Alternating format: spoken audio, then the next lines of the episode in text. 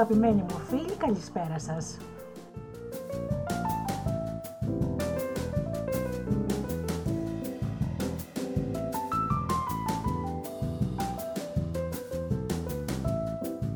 Είναι η έκτακτη εκπομπή «Άνθρωποι και Ιστορίες» με τη Γεωργία Αγγελή στα μικρόφωνα.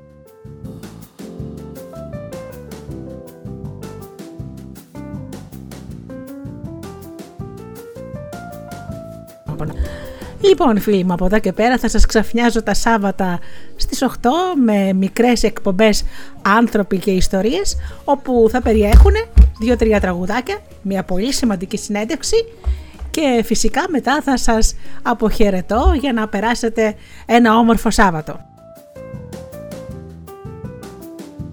Λοιπόν αγαπημένοι μου φίλοι, ξέρετε πόσο βαρύς είναι ο ρόλος του καλού παιδιού; Ξέρετε πόσες φορές το έχετε μετανιώσει, πόσα πράγματα έχετε καταπιεί για να μην ευριάσετε και να μην φωνάξετε και να είστε καλά παιδιά; Τις υποχωρήσεις που κάνατε στη ζωή σας, τα πράγματα που αφήσατε να γίνουν για να μην φανείτε κακός. Ο μόνος που τελικά σε αυτή την ιστορία που αρρωσταίνει είστε εσείς, τα καλά παιδιά εμείς τα καλά παιδιά, γιατί βάζω και τον εαυτό μου μέσα. Χρόνια να καταπίνω πράγματα τα οποία δεν έπρεπε να μιλήσω γιατί δεν ήταν ευγενικό, γιατί έπρεπε να είμαι καλή, μου δημιούργησε για πάρα πολλά χρόνια ένα πολύ πολύ μεγάλο έλκος. Αρρωσταίνει η ψυχή σου, αρρωσταίνει το σώμα σου και εσύ είσαι διαρκώς το βούτυρο πάνω στο ψωμί του καθενός επιτίδιου, του καθενός τοξικού ανθρώπου, του καθενός καταπιεστή τυράννου και διαχειριστή. Πάμε λοιπόν, ακούμε τραγούδι και αμέσως μετά την συνέντευξη του Βασίλη Τσιλιγκύρη, αυτού του υπέροχου θεραπευτή, ο οποίος θα μας πει για τη δουλειά του, τι είναι δηλαδή αυτοθεραπευτής και θα μας ρίξει πολλά ταμπού σχετικά με την υπέρμετρη καλοσύνη. Στο τέλος της εκπομπής βέβαια θα σας πω και τι μπορεί να γίνει. Πρώτα όμως τραγουδάκι.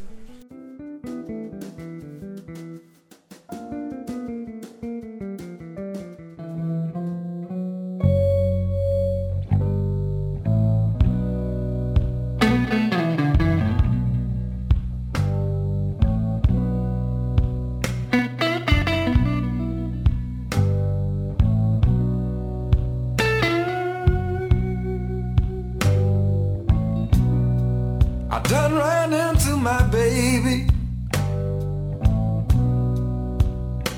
And finally find my old blue jeans.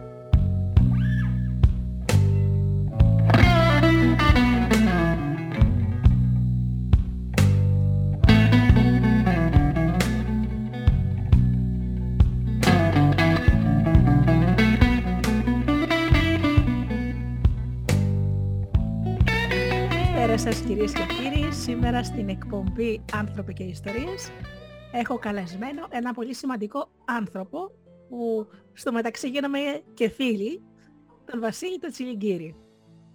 Καλησπέρα Βασίλη. αγαπημένη Γεωργία. Καλησπέρα αγαπημένο μου.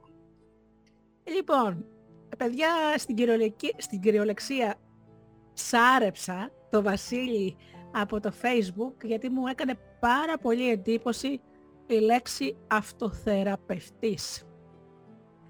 Ε, πάντα είμαι της γνώμης Βασίλη μου ότι ο άνθρωπος έχει τεράστιες ικανότητες να θεραπεύσει μόνος του τον εαυτό του αλλά όμως ε, από ό,τι διάβαζα από τα βιβλία που μου έστειλες και σε ευχαριστώ πολύ θα δια- διαβαστούν αποσπάσματα στην εκπομπή ε, είναι κάτι παραπάνω από το θεραπεύω τον εαυτό μου μόνος μου με τη δύναμη της θέλησης.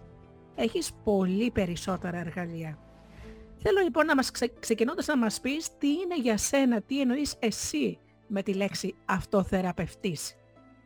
Ναι. Αυτοθεραπευτής. Αυτοθεραπευτής είναι αυτός που πιστεύει ότι μπορεί να θεραπεύσει τον εαυτό του. Μμμ. Τι εννοώ θεραπεύσει. Θεραπεία είναι, γενικά είναι η σωστή απόφαση. Ναι, Είσαι σε Σωστά. μια κατάσταση, είσαι σε, μέσα σε ένα σκοτεινό δωμάτιο, ας πούμε, είσαι σε, μια, σε θλίψη, σε μια απόγνωση και πρέπει από εκείνο το σημείο να πας, το σημείο Α να πας στο σημείο Β. Στο σημείο Μμμ. Β όπου θα είσαι σε περισσότερο φως, ε, θα ανοίξει το παράθυρο από το σκοτεινό δωμάτιο, θα δεις έξω. Αυτή η μετακίνηση είναι θεραπεία. Είναι Δηλαδή- θεραπεία από ένα κακό συνέστημα σε ένα λιγότερο κακό ή σε ένα καλύτερο συνέστημα. δηλαδή εννοείς τώρα η απόφαση να γίνω καλά και μάλιστα από ό,τι κατάλαβα και από τα βιβλία μέσα δεν Μμ. εννοείς μόνο ας το πούμε ψυχικές ασθένειες εννοείς και σωματικές ασθένειες έτσι; Ενώ οτιδήποτε. και Οτιδήποτε. σωματικές ασθένειες. Οι, οι σωματικές ασθένειες προέρχονται από 100%. ε, σύγχυση, αποστροφή ενάντια στον εαυτό, όχι αποστροφή, αποστροφή. Στρέφεσαι Λοιπόν. ενάντια στον εαυτό σου. Άρα γιατί λοιπόν η μετακίνηση, δηλαδή ότι να πεις ότι κάποια στιγμή φτάνει ως εδώ, αλλάζω τα πάντα στη ζωή μου, θέλω να γίνω καλά, η απόφαση αυτή είναι το πρώτο βήμα του αυτοθεραπευτή, έτσι;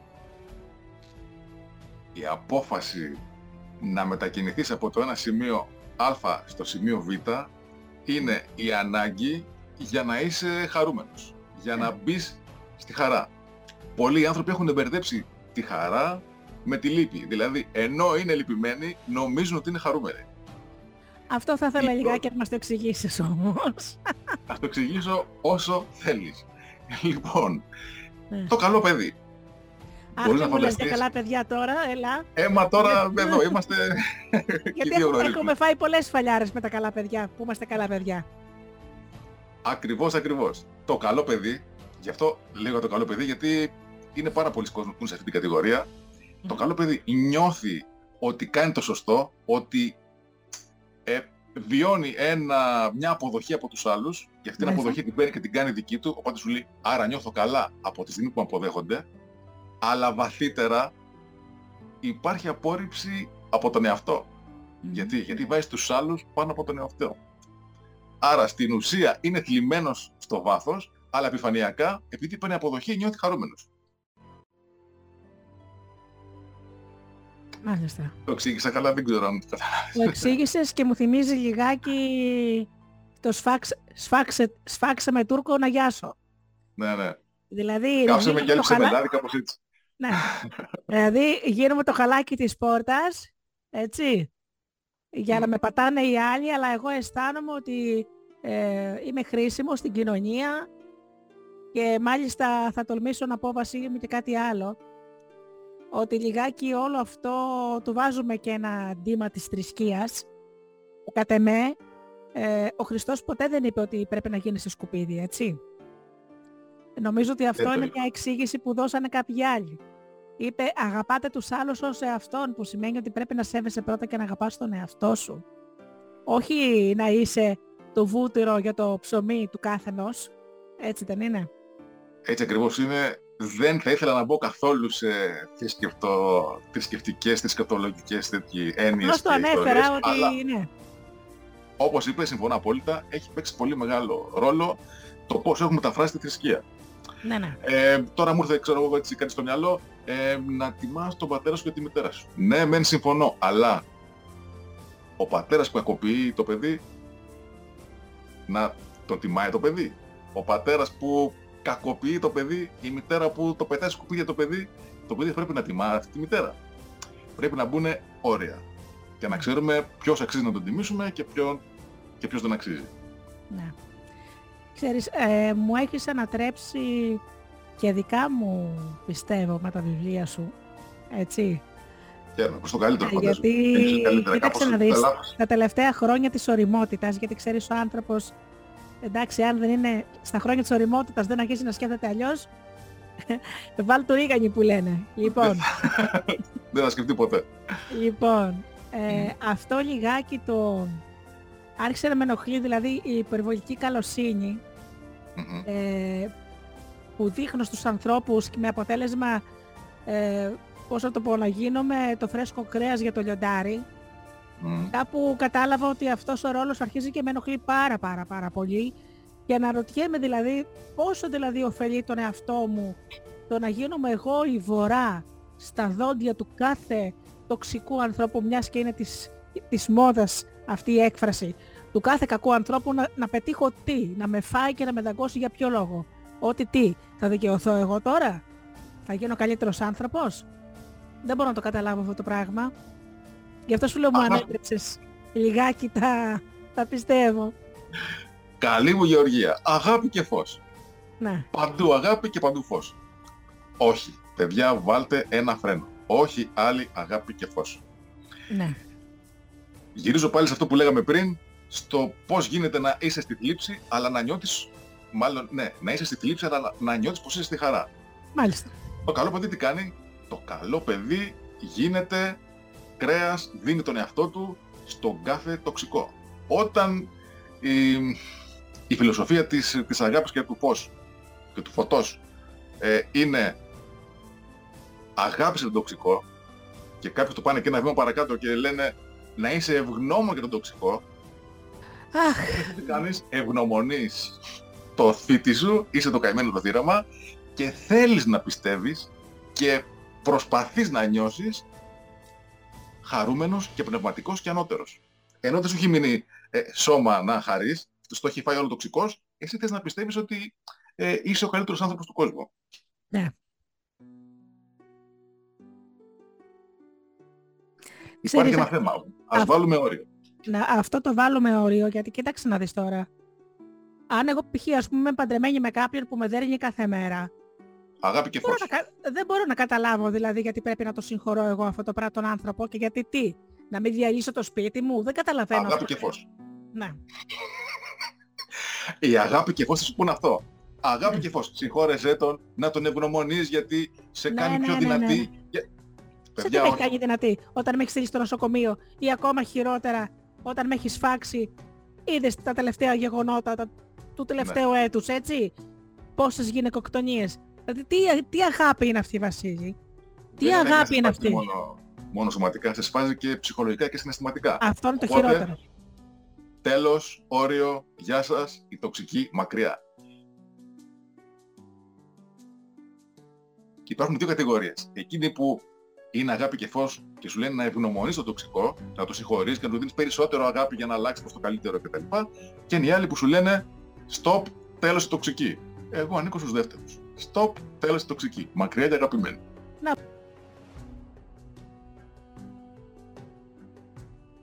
πω τώρα αφού το έχεις λοιπόν φιλοσοφήσει το θέμα στο βιβλίο, υποτεθείς ότι εγώ τον αγαπάω το τοξικό. Δεν είναι σαν να του δίνω την άδεια να συνεχίσει να κάνει αυτό το έργο του. Πρώτον, έτσι είναι η αγάπη. Η αγάπη είναι σου δίνω την άδεια. Να μπεις μέσα. Ανοίγω την πόρτα του κάστρου και εσύ μπες μέσα και κάνε ό,τι νομίζεις. Για να συνεχίσεις να τον αφήνεις να είναι μέσα στο κάστρο σου, πάει να πει ότι κάτι σου προσφέρει. Κάτι σου προσφέρει και δεν μπορείς να τον απομακρύνεις. Άρα τι κάνεις, ψάχνεις να βρεις τι είναι αυτό που σου προσφέρει, την πληγή που σου καλύπτει δηλαδή, επουλώνεις την πληγή και μετά τον επετάς έξω κλωτσιδών. Έφυγες. Πρέπει να γίνει μια διαδικασία να κάνεις βουτιά μες στον εαυτό σου, να ψάξεις να βρεις τι χάνεις, τι κερδίζεις, τον λόγο που τον θέλεις στη ζωή σου, τι σου καλύπτει, να Ναι. διαχειριστείς την πληγή για να μπορείς να τον διώξεις. Αλλιώς δεν μπορείς. Ξέρεις, ε, είσαι φαν και εσύ της ε, ρίσης του Φρόιντ για το κρυφό όφελος. Ε, σε μερικές φορές, δηλαδή, είναι σε πολύ ασυνείδητο, γιατί ξέρεις, αν το πεις αυτό σε κάποιο άνθρωπο, σου λέει όχι, όχι, όχι, τι λες, τι, τι, λες, τι πράγματα είναι αυτά, δεν γίνεται. Θέλω εγώ να είμαι άρρωστος. Και τους λέω ναι, γιατί υπάρχει το Όμως. κρυφό όφελος. Δεν ξέρω για ποιο λόγο αφήνεις να σε κακομεταχειρίζεται η γυναίκα σου, ο άντρας σου, το φετικό σου, ο πατέρας σου, η μάνα σου ή τον αφήνεις τον άλλον και σε με εκμεταλλεύεται γιατί σου δίνει 10 δραχμές ας πούμε μισθό. Δεν καταλαβαίνω σε τι σε ωφελεί αυτό το πράγμα εσένα. Σε τι σε αλλάζει σαν άνθρωπος, μήπως υπάρχει κάποιο κρυφό όφελος, λέω εγώ τώρα έτσι, και θα τραβήξεις τον ενδιαφέρον των άλλων να πούνε «Αχ, μωρέ την καημένη τη Γεωργία, ρε τον καημένο του Βασίλη, τι, τι τραβάει από τη γυναίκα του και αυτός κρίμα», ας πούμε έτσι. Μήπως το κρυφό όφελος είναι αυτό; Πάντα υπάρχει ένα κρυφό όφελος σε ό,τι και αν κάνουμε. Ναι. είτε αρρωσταίνουμε είτε όχι, υπάρχει κρυφό όφελος. Το κρυφό, το συναισθηματικό όφελος συνήθως είναι η αγάπη, η αποδοχή ή η προσοχή. Όταν λοιπόν, θα σου πω παράδειγμα από, ε, από δικό μου άνθρωπο. Όταν παράδειγμα καθυλώνεται κάποιος σε μια καρέκλα επειδή δεν μπορεί να σηκωθεί γιατί ε, πονάνε τα πόδια, ξέρω εγώ, πονάνε τα γόνατα, κάτι Ναι, ναι, ναι. συμβαίνει, χωρίς να υπάρχει παθολογικό αίτιο. Έτσι. Μμμ. Είπα ότι είναι ψυχοσωματικό και μένει καθυλωμένος στην καρέκλα, το κέρδος που έχει, ξέρεις ποιο είναι; Με προσέχει η μητέρα μου, με προσέχει ο πατέρας μου, με προσέχουν τα ξαδέρφια μου, παίρνω προσοχή, όλοι ασχολούνται με μένα. Εάν σηκωθώ και γίνω κανονικός άνθρωπος και επιστρέψω στη δουλειά, δεν θα ασχολούνται μαζί μου. Άρα δεν θα παίρνω αγάπη. Άρα δεν υπάρχει κέρδος. Ξέρεις αυτό μου, μου θυμίζει και λιγάκι την παιδιάστικη συμπεριφορά. Είδες που καμιά φορά τα παιδάκια το κάνουν επίτηδες, φασαρία ή ζημιά, γιατί θεωρούν ας πούμε ακόμα και τη σφαλιάρα που θα φάει από τον πατέρα του και τη μάνα του είναι ένα είδος προσοχής. Έτσι. Ή Προσοχή. Υποκρίνεται το άρρωστο γιατί ξέρω εγώ μπορεί να θέλει να επιδιώκει τη ιστορική της μητέρας που δεν παίρνει. Θεωρεί ότι δεν ε, είναι αρκετή, ξέρεις, θυμάμαι χαρακτηριστικά, ε, τη, μου είχε πει ένα παλικάρι ότι όταν ήταν μικρός η μάνα του λέει δεν μου χαρεί να λέει και πολλά χάδια. Οπότε για να την κάνω λέει να βάλει τα δάχτυλά της στα μαλλιά μου, της έλεγα ότι με τρώει το κεφάλι μου ότι έχω ψήρες. Για να την Μμμ. αναγκάσω ε, ε, να ψαχουλέψει τα μαλλιά μου για λίγο και να αισθανθώ το χάδι της. Ξέρεις, Φοβερό. ε, όταν ήταν μικρός δηλαδή στο δημοτικό μου το έλεγε αυτό. Άρα και λιγάκι αυτό μου θυμίζει που μου λες τώρα ότι τραβάω την προσοχή, καθυλώθηκα, έπαθα λουπάγκο και δεν μπορώ να σηκωθώ από το κρεβάτι. Ε, ε, λιγάκι μου θυμίζει και αυτό το παιδιάστικο στυλ. Έτσι. Ναι, είναι. Στην ουσία είναι, είναι παιδικά μοτίβα που χρησιμοποιούμε ναι. στην ανήλικη ζωή. Ό,τι βλέπεις να κάνει ένα παιδί για να τραβήξει προσοχή, αποδοχή και αγάπη, τα κάνουν και ενήλικοι. Ε, Παραδείγματος χάρη, η ψυχή της παρέας. Τραβάει όλη την προσοχή. Έλα τώρα, μην, μην μου τα αλλάζεις τώρα από αυτά τα πράγματα. Τι θα πει αυτό τώρα; Λοιπόν, ε, η κλαψιέρα της παρέας. Έλα γλυκούλα μου, μην κλαις, έλα, έλα. Εντάξει. Η, αυτή που θυμώνει πανεύκολα. Ή αυτός που θυμώνει πανεύκολα. Ε, αυτός που είναι, ε, ξέρω εγώ, αρνητικός, τοξικός. Μπορεί κάποιος να είναι τοξικός για να έχει την, την κακή προσοχή των άλλων, την κακή κριτική. Ασχολούνται μαζί μου, αρνητικά δεν έχει σημασία, αλλά ασχολούνται. Μάλιστα. Κρυφό κέρδος. Αν το σκεφτείς παντού υπάρχει. Ας πούμε, να το πούμε, να το πάρουμε και αλλιώς. Οι, παρεμβα... οι παραβατικές συμπεριφορές των εφήβων. Περίεργα μαλλιά, σκουλαρίκια σε όλο το σώμα, ε, σπάμα και ε, τα πάντα. Ε, τραβάμε δηλαδή την αρνητική προσοχή γιατί πιστεύω ότι όλα αυτά τα παιδιά ε, τα οποία κάνουν όλα αυτά τα άσχημα πράγματα, αν το, το ψάξεις πιο βαθιά μέσα τους, είναι ένα πληγωμένο παιδί που δεν πήρε αγάπη και αποδοχή από το σπίτι του, από τους γονείς του. Σίγουρα δεν πήρε προσοχή και σίγουρα είναι θυμωμένα με τους γονείς τους. Ναι. Οπότε, αν το δεις λίγο από ψυχολογικής όταν σπάω τη βιτρίνα, σπάω τη βιτρίνα του σπιτιού, σπάω τη βιτρίνα του μπαμπά μου, της μαμάς μου. έχω το πάνω χέρι. Ε, εσείς θα με κυνηγήσετε να με μαλώσετε, αλλά εγώ θα το ξανακανω Ό,τι θυμό έχω θα τον ευγάλω. Mm-hmm. Στη βιτρίνα, στο αυτοκίνητο, οπουδήποτε, γιατί δεν μπόρεσα να τον ευγάλω μέσα στο σπίτι. Ναι. Είναι και ένας τρόπος έκφρασης η βία. Ναι. Όταν το μικρό παιδάκι, στο μικρό παιδάκι λένε μην κλαις, όταν ακούω μην κλαις, μου ανεβαίνει το αίμα στο κεφάλι. Άφησε το να εκφραστεί το παιδί. Όταν λες τα παιδάκια, μην κλαις, μην πονάς, μην γελάς, θα μας ακούσουν. Μην κάνεις το ένα, μην κάνεις το άλλο, αυτή η καταπίεση της έκφρασης θα βγει με άσχημο τρόπο στην εφηβεία. Ναι. Οπότε όσο πιο ζόρι και πιο δύσκολη είναι η εφηβεία που περνάει τόσο πιο καταπιεσμένη είναι η παιδική ηλικία. Ναι.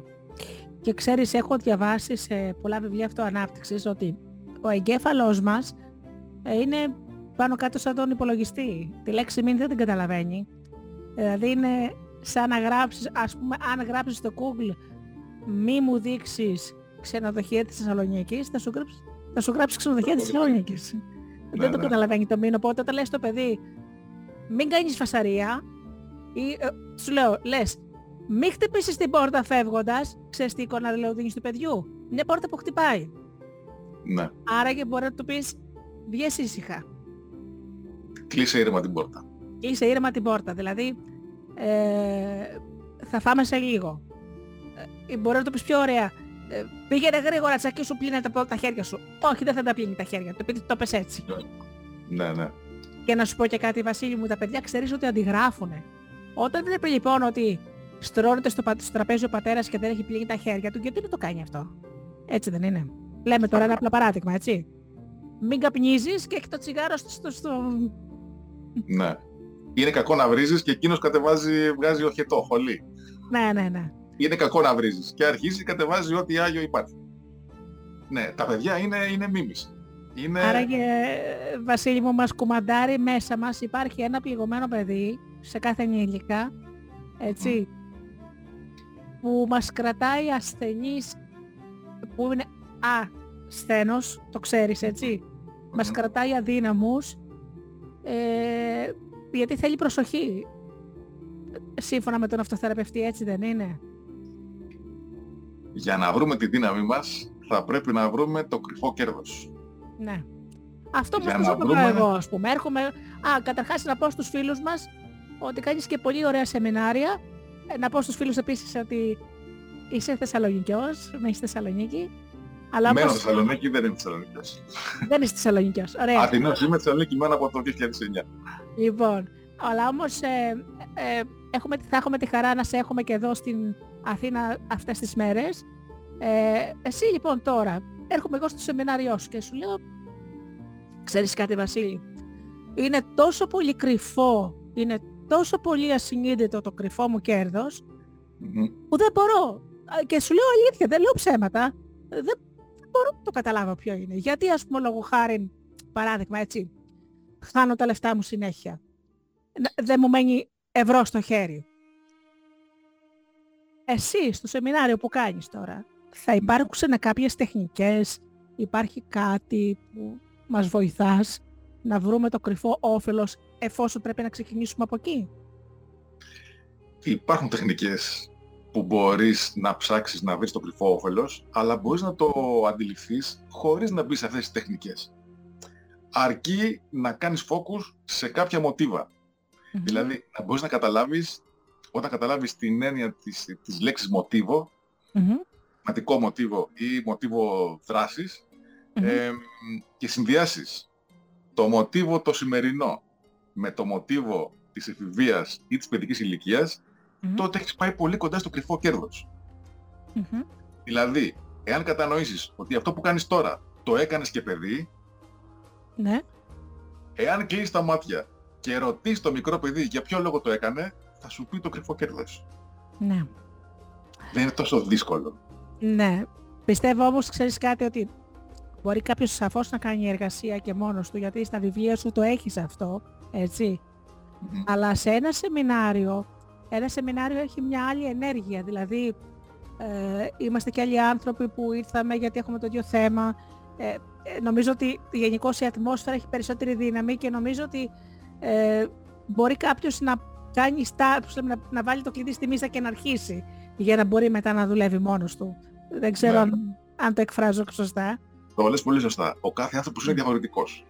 Μπορεί να έρθουν όλοι επειδή αντιμετωπίζουν κάποιο θέμα, αλλά το, ακόμα και το θέμα είναι το ίδιο, το background είναι τελείως διαφορετικό. Γιατί όλοι έχουν διαφορετική οικογένεια, διαφορετικές εμπειρίες, διαφορετική νοοτροπία, είναι όλοι διαφορετικά.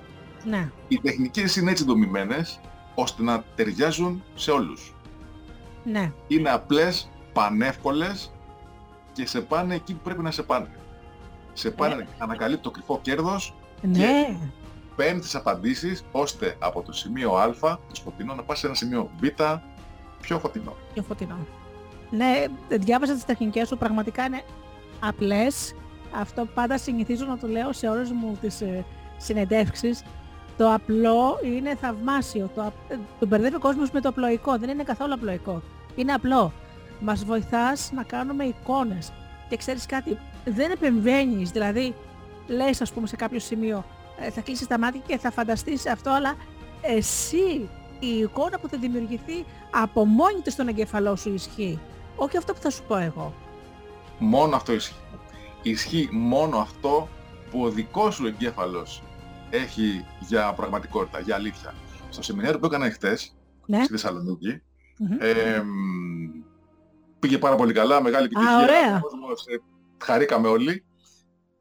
Σε κάποιο σημείο λέω, κλείστε τα μάτια και Ναι. οραματιστείτε, δείτε πως απέναντί σας έχετε τον θυμό. Και ο θυμός είναι είτε ένας άνθρωπος, είτε ένα πλάσμα. Μμμ. Πείτε μου ποια εικόνα σας ήρθε. Απέναντί σου έχεις το θυμό. Όλοι είδαν το θυμό με το δικό τους μοναδικό τρόπο. Και το Ναι. μαγικό ποιο είναι. Ότι η εικόνα που είδαν ανταποκρινόταν, ανταποκρίνονταν η εικόνα ακριβώς στο πώς είναι ο θυμός μέσα στον κάθε άνθρωπο. Δηλαδή, για κάποιον ήταν ένα ηφαίστειο όπου δεν είχε λάβα. Ήταν μια κυρία, ήταν μια κυρία που θύμωνε, αλλά θύμωνε τόσο ήρεμα που ούτε δεν το καταλάβαινε κανείς. Μόνο η ίδια ήξερε ότι είναι θυμωμένη. Κάποια άλλη κυρία έβλεπε είτε το θυμό της σαν ένα ψηλό γεροδεμένο, ξέρω εγώ, με άσχημο ύφος, ε, έτσι βίαιο άντρα. Μμμ. Ο θυμός της είναι τέτοιος. Μμμ. Είπε ότι αν εγώ θυμώσω, παιδιά τρέξτε όλοι να κρυφτείτε. Πού καταλήγουμε ότι ο κάθε ένας αυτοθεραπεύεται βλέποντας τις δικές του εικόνες, αφήνοντας το δικό του υποσυνείδητο και τη δική του φαντασία να τον καθοδηγήσει. Μμμ. Αυτή είναι η έννοια του αυτοθεραπευτή. Ωραία. Άρα και δεν υπάρχει σωστό και λάθος. Ακριβώς.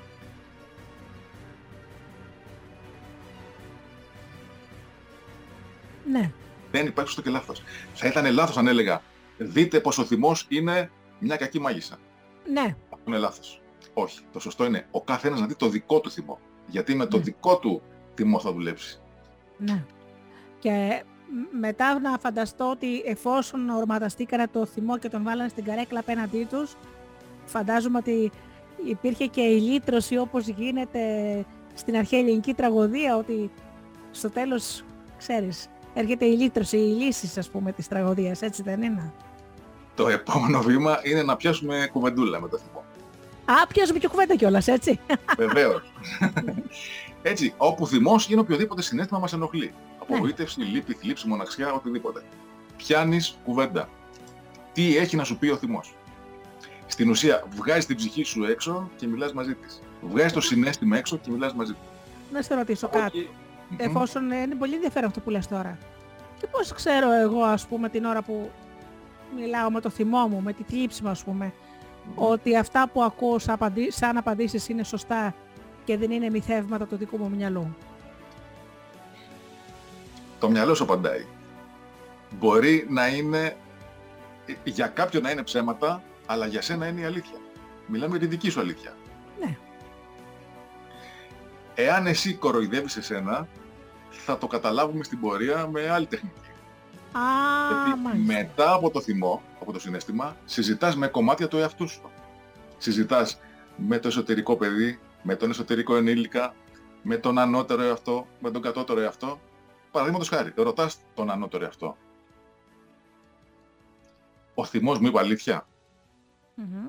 Μήπως με κοροϊδεύει; Είναι το κρυφό κέρδος αυτό που νομίζω ή είναι κάτι άλλο. Μμμ. Οπότε γίνεται μια συζήτηση με τα συναισθήματα Μμμ. και με κομμάτια του εαυτού. Αυτό ακούγεται πάρα πολύ ενδιαφέρον. Ξέρεις, ε, ε, παλιά έκαναμε μια άλλη τεχνική όμως, όχι τόσο απλή σαν τη δική σου, λίγο πιο σύνθετη. Ειλικρινά δηλαδή θα ήθελα να ήταν σαν τη δική σου τη, τη τεχνική, γιατί η δική σου είναι πάρα πολύ απλή. Εγώ έκανα κάτι πολύ πιο δύσκολο. Μμ. Μμμ, ε, πριν από 4-5 χρόνια ε, βρήκα, ε, μίλησα με το κομμάτι του εαυτού μου που με θέλει ασθενή, μου θέλει άρρωστη. Και μου, Φυσικά. είπε, και μου είπε και για ποιο λόγο γίνεται. Έτσι ακριβώς. Όπως, Ξέρεις, όπως το είπες Μετά εσένα, του- Ναι, του είπα μετά ότι ξέρεις κάτι, αυτό ίσχυε τότε, εκείνο τον καιρό που πρώτο έγινε, τώρα όμως πλέον δεν, δεν ισχύει, δεν χρειάζεται πλέον, σε ευχαριστώ πάρα πολύ, ε, μπορείς να σταματήσεις αυτή την, την εργασία. Οπότε κατά ένα, ας το πούμε, μαγικό τρόπο, ε, σταμάτησα σταδιακά όμως να ασθενώ, γιατί μιλάμε όμως για πραγματική ασθένεια. Τι εννοώ πραγματική ασθένεια; Ασθένεια για μένα είναι κλινικές ενδείξεις. Κάνω εξετάσεις αίματος, έχω ζάχαρο. Κάνω ακτινογραφία, έχω ξέρω εγώ ε, πρόβλημα στη μέση κτλ. Αυτό είναι κλινικές ενδείξεις. Μιλάμε Ναι, για ναι. τέτοια ασθένεια. Άρα και σιγά σιγά τα συμπτώματά μου άρχισαν σταδιακά να υποχωρούν μέχρι που σε μερικά θέματα υγείας που είχα έχω δει και την πλήρη ίαση. Δεν με έχουν ξαναενοχλήσει. ναι, ναι.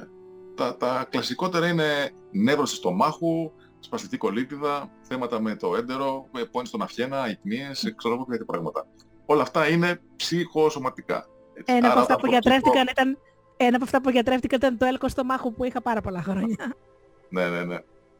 Ε, το Γι' αυτό έπιασα. λέμε, στο στομάχι, γι' αυτό λέμε, ε, δεν τον αντέχω. Μάλλον για να τον αντέξεις αυτόν τον τύπο πρέπει να έχεις στομάχι. Δηλαδή να τρως όλη την τοξικότητά του και να τη χωνεύεις.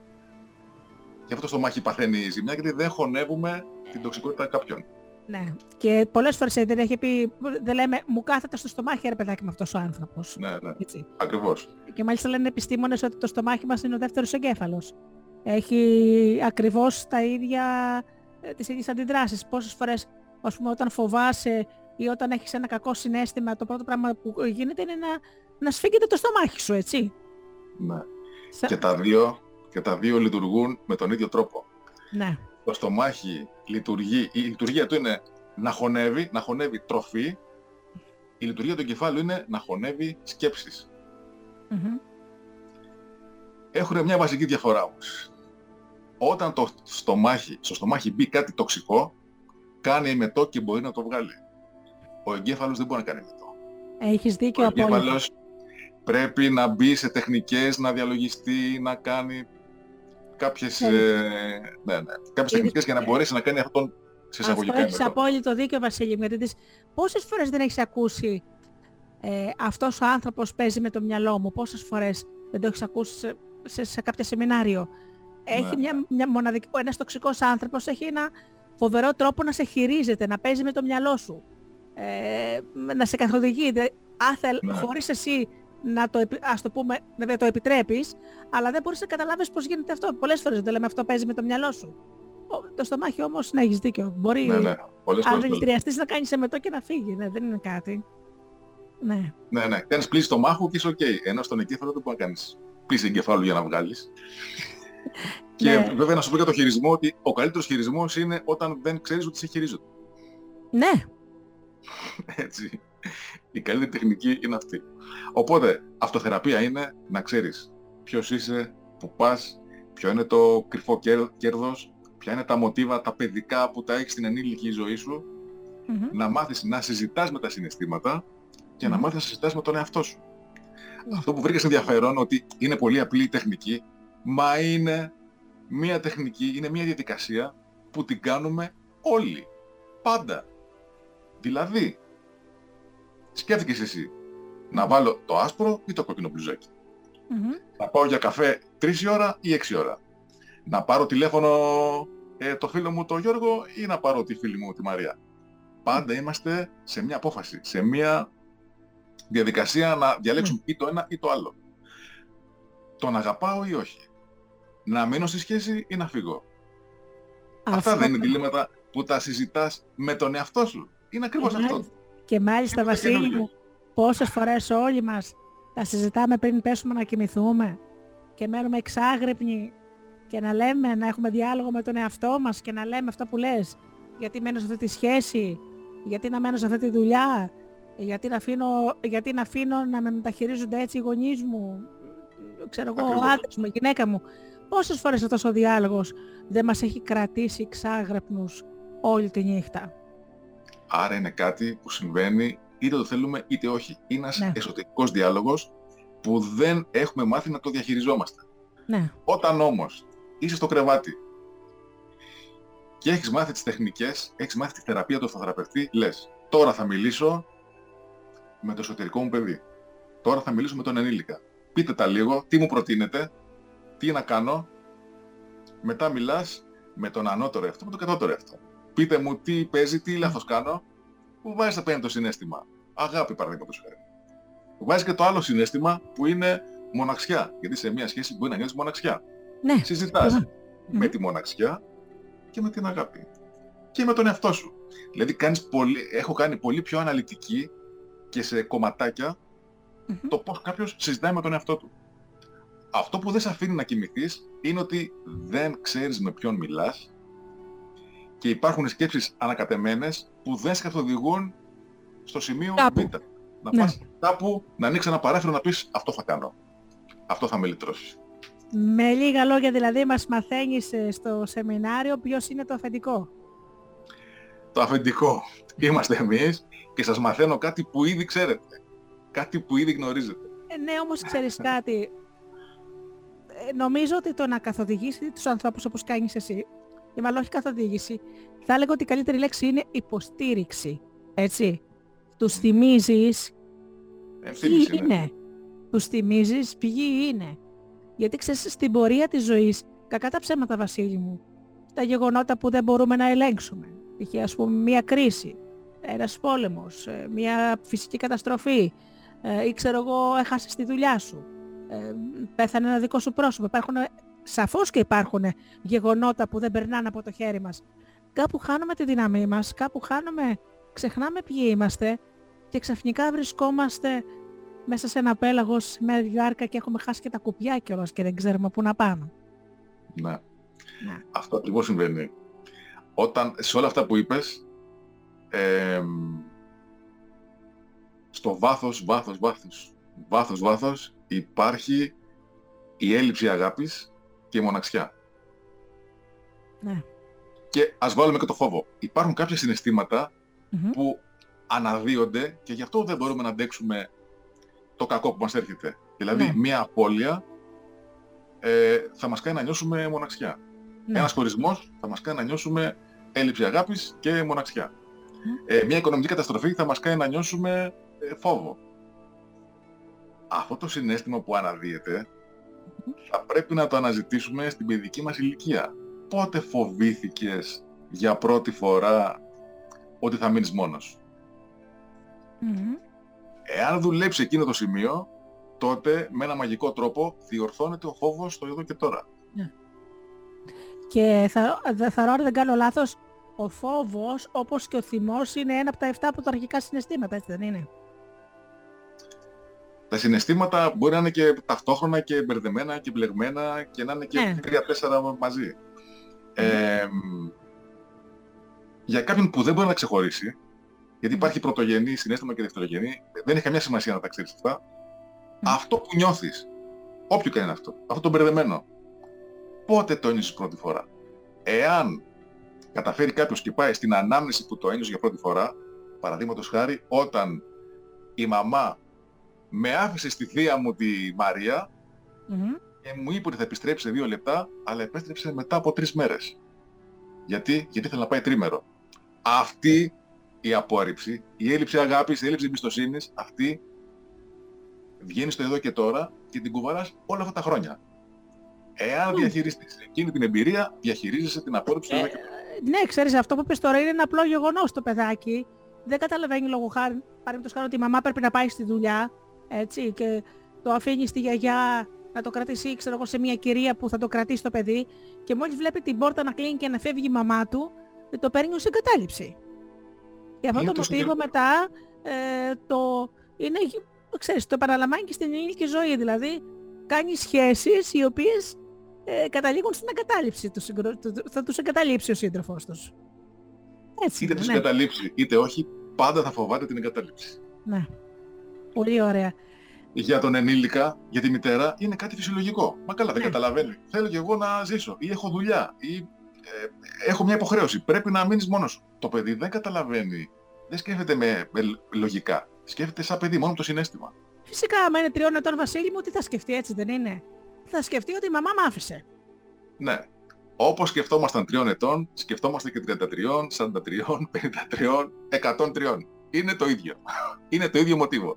Άλλωστε αυτό να το λένε και όλοι οι ψυχολόγοι ότι ε, μέχρι τα 7 μας χρόνια ε, ξέρεις, σταματάει, ας το πούμε, η ανάπτυξη. Δηλαδή αν το καλοσκεφτείτε λέει μέσα σας σας διοικεί ένα παιδάκι 7 χρονών. Ε, Και ξέρεις, ε, στα παραμύθια Βασίλη μου ξέρεις ότι είναι και αφηγήτρια. Ε, το εσωτερικό παιδί στα παραμύθια ε, συμβολίζεται με το γίγαντα, ο οποίος είναι βέβαια παντοδύναμος μεν, αλλά είναι πολύ εύκολο να τον κοροϊδέψεις. Σε αυτό λοιπόν το παραθυ- παραμυθιακό τύπο, ε, μιλάμε τώρα για τους, ε, όταν έχει γίνει αποσυμβολισμός των παραμυθιών, έχουν βγει τε- πολλές μελέτες, πολλά βιβλία. Ο αφελής γίγαντας που ναι μεν έχει πάρα πολύ μεγάλη δύναμη, αλλά μπορεί να τον κοροϊδέψει ο έξυπνος, είναι ο πρωταρχικός μας εαυτός, είναι το, το παιδί που έχουμε μέσα μας. Ναι, ναι. Είναι αλήθεια. Ναι, σωστά. Άρα και Είναι- λοιπόν στα σεμινάρια που ε, θα έρθεις και στην Αθήνα φαντάζομαι, έτσι δεν είναι; Θα έρθω 17 Μαΐου στο Θέατρο Αυλαία στον Πειραιά. Α, Τετάρτη 17, τέλεια, σε έξι. θέατρο. 6 και μισή με 9.30. Τρεις ώρες αυτογνωσίας και βουτιάς στον εαυτό. Να βρούμε Ε. την αλήθεια και το μικρό παιδί. Θα είμαστε όλοι εκεί Βασίλη μου και εντάξει δεν ξέρω αν μου επιτρέψεις θα έρθω να πω, να πω και ένα παραμύθι. Ε, το έχουμε εννοείται. Εννοείται. Ένα παραμύθι σίγουρα. Ωραία. Λοιπόν, τα συναισθήματα λοιπόν.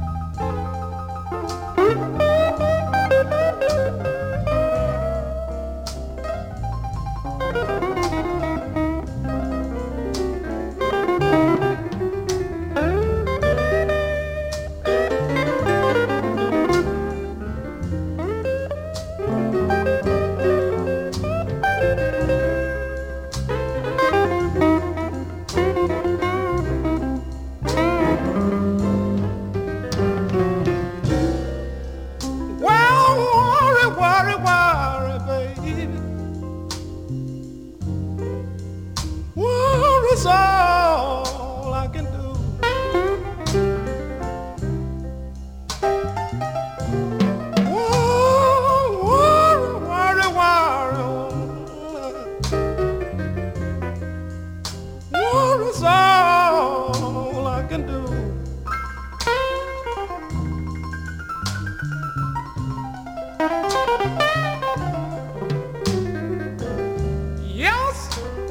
So miserable, baby. Woman, and it's all on account of you.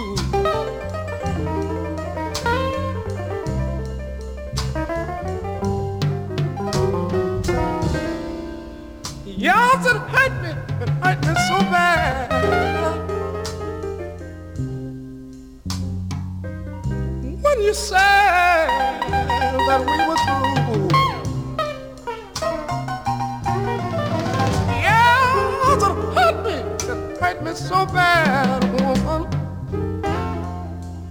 When you're sad, when you're sad, oh,